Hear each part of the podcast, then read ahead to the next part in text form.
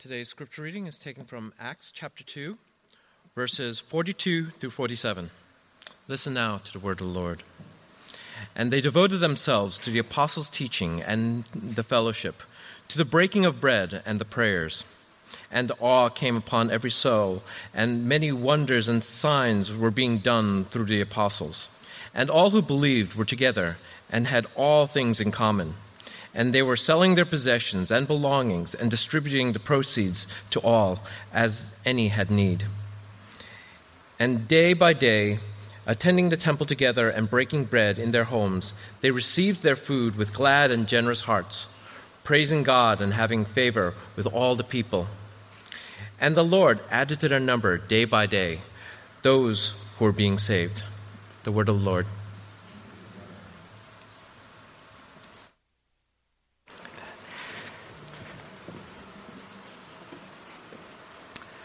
Set this aside here. Good morning, everyone. I am Eugene, and uh, it's been real blessing, real delight to be with your community this past weekend. And uh, I'm going to be really real here. Uh, right before, you know, just sitting down, you know, I just happened to casually ask, hey, how long are generally sermons on Sunday mornings? And they're like, 15, 20 minutes. I'm like, hmm, okay. I've been furiously cutting. so we'll see how, how it goes here. We're gonna, just going to trust and go with the flow, shall we? Okay.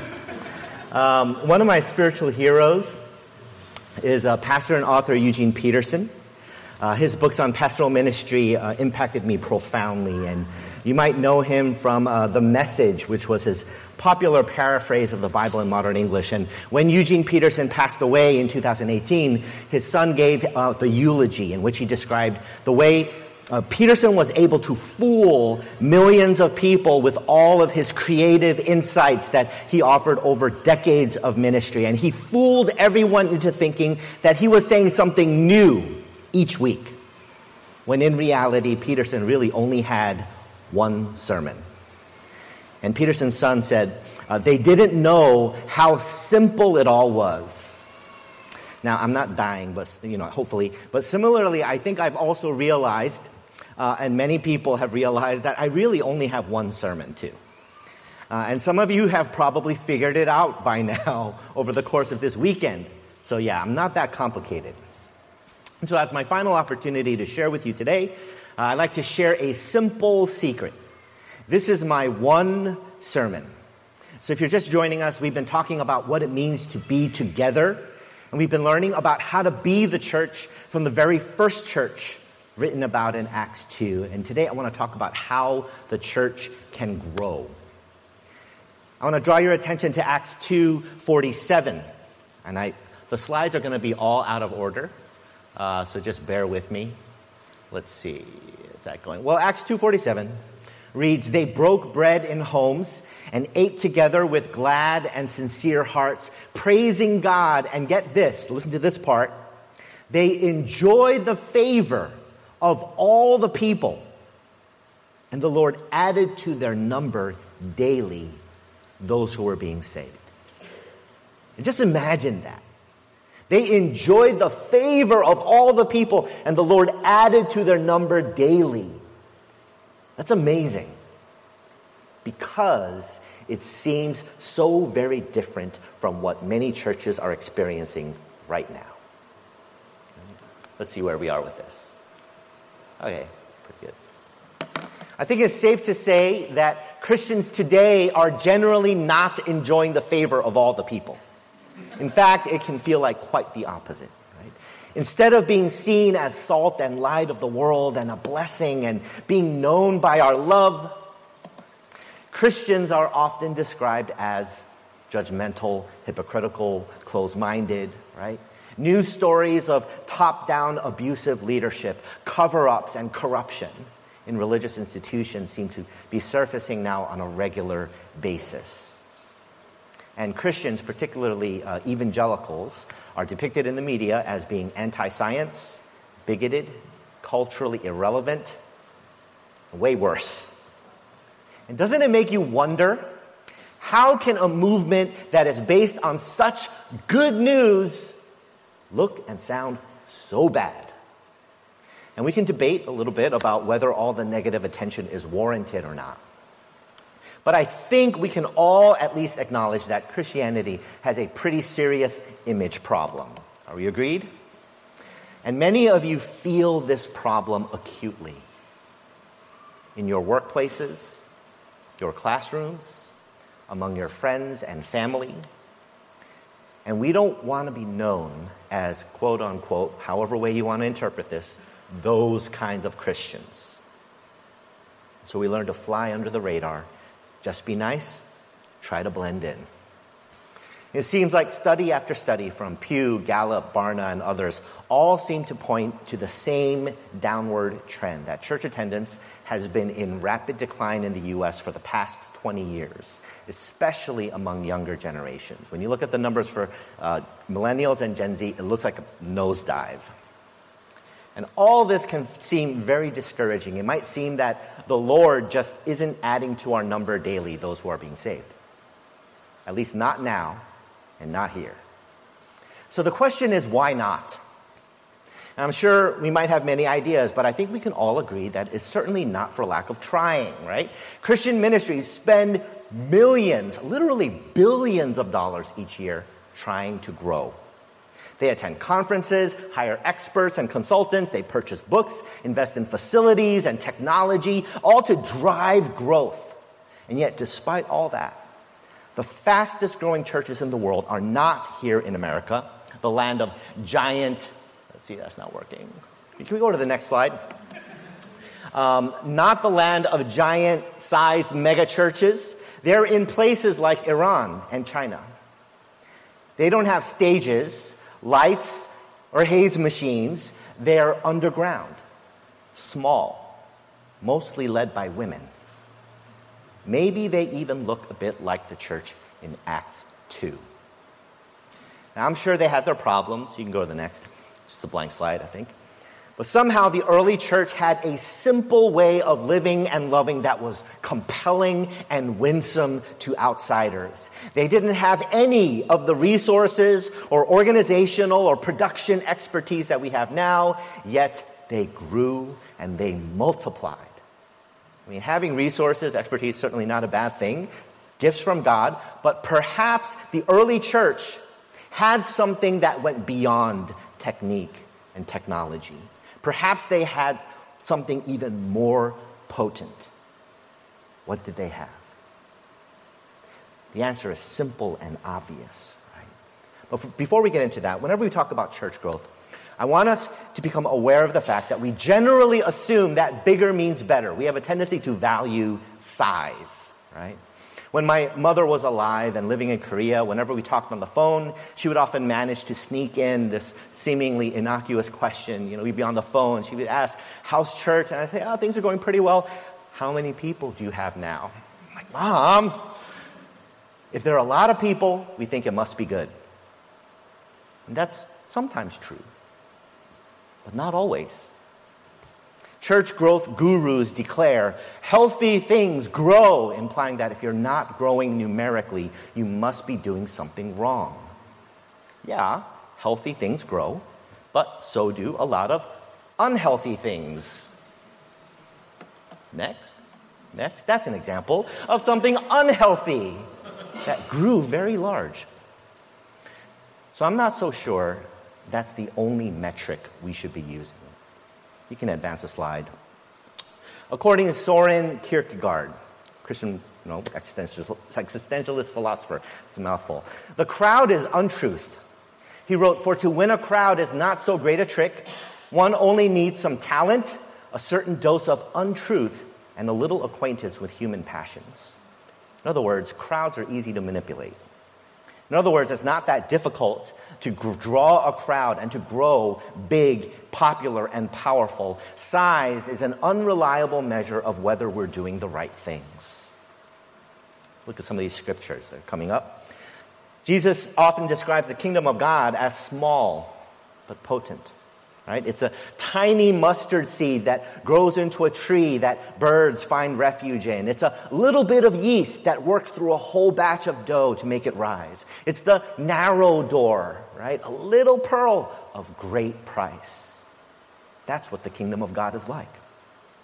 And it's important to note that in the way in which Acts 2 describes this growth of the early Christians. In Acts 2:47 it says, "The Lord added to their number daily those who were being saved." Notice it doesn't say they added to their number daily.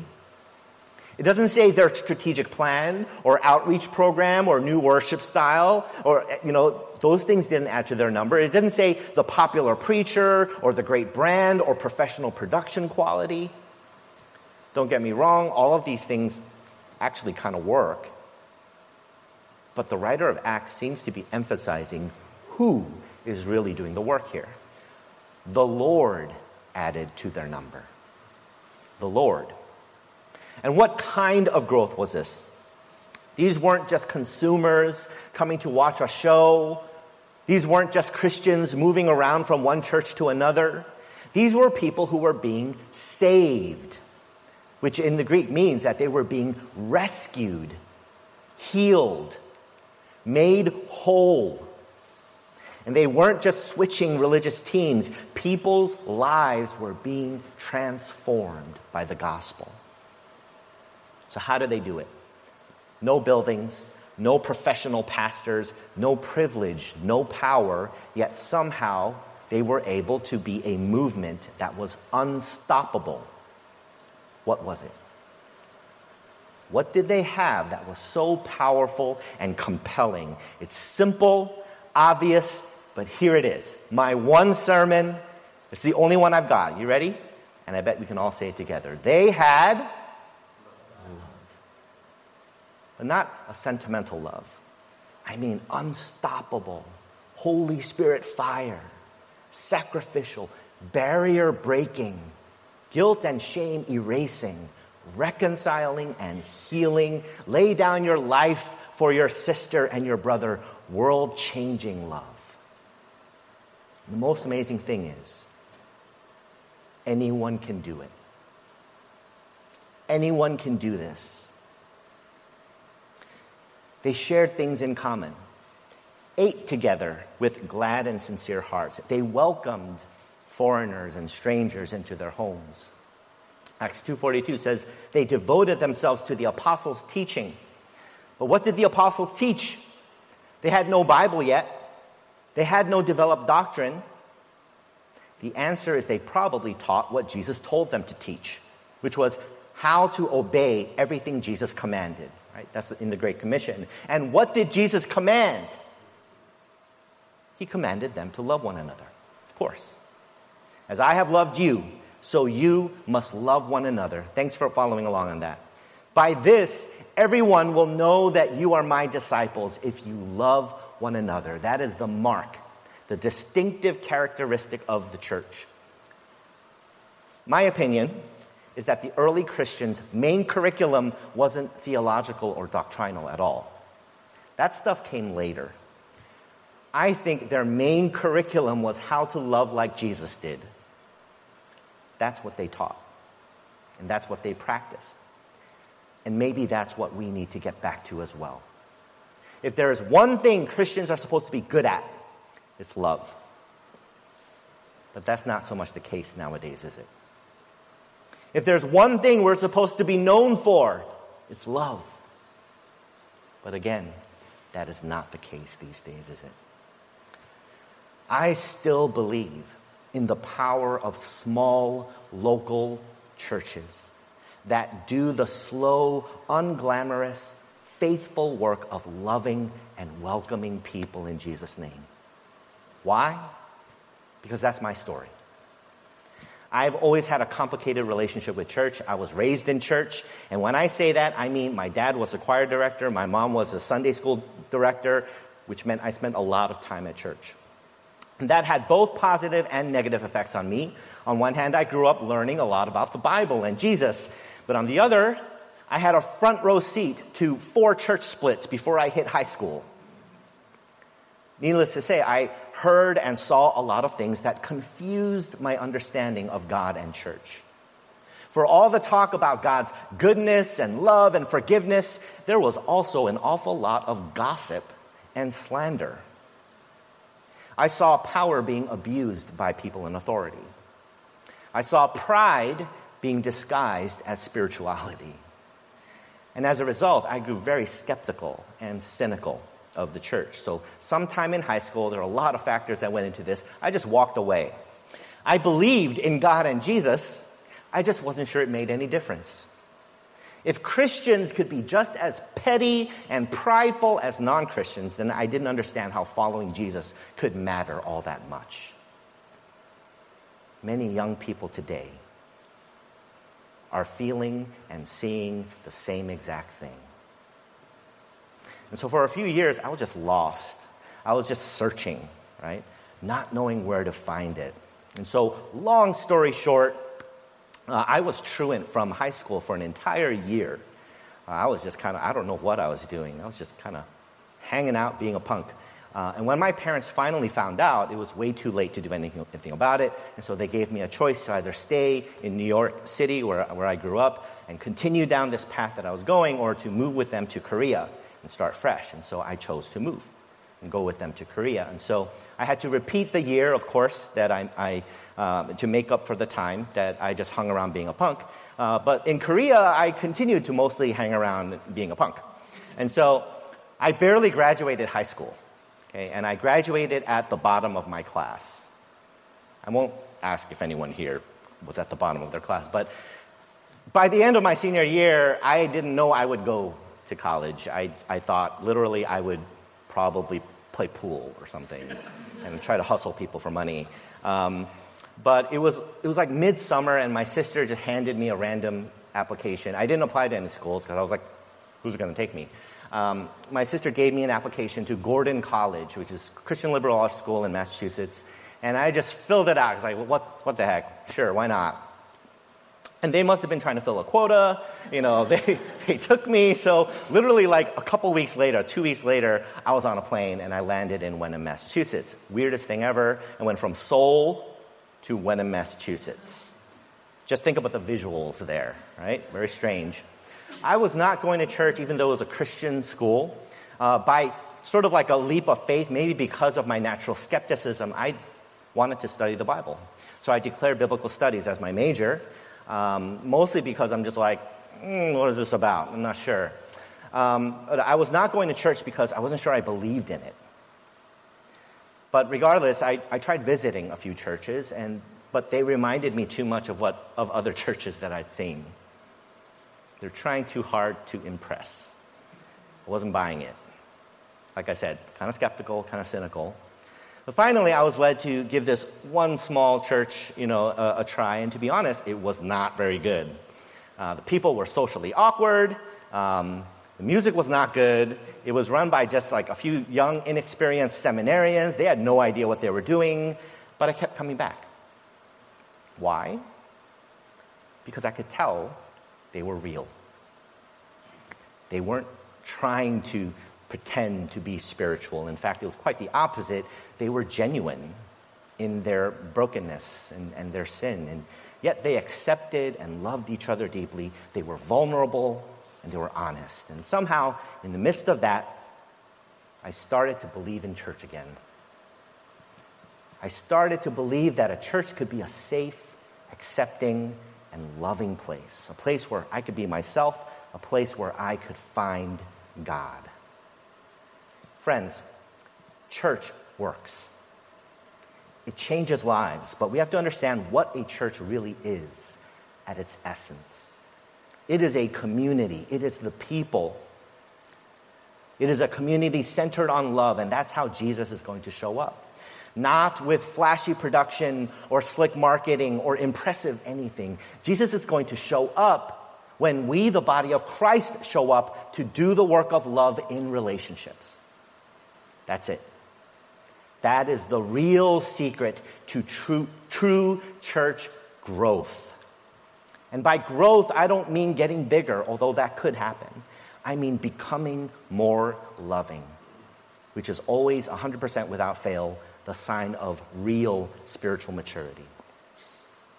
Church is a family a home base, a place of love and belonging. Church is a school of love where people practice being loving so that they can become more like Jesus. And so, church, I want you to keep doing what you're doing, but make sure you keep the reason you're doing it front and center. And remember that there are people all around us who are lonely and starved for meaningful connection and community and relationships.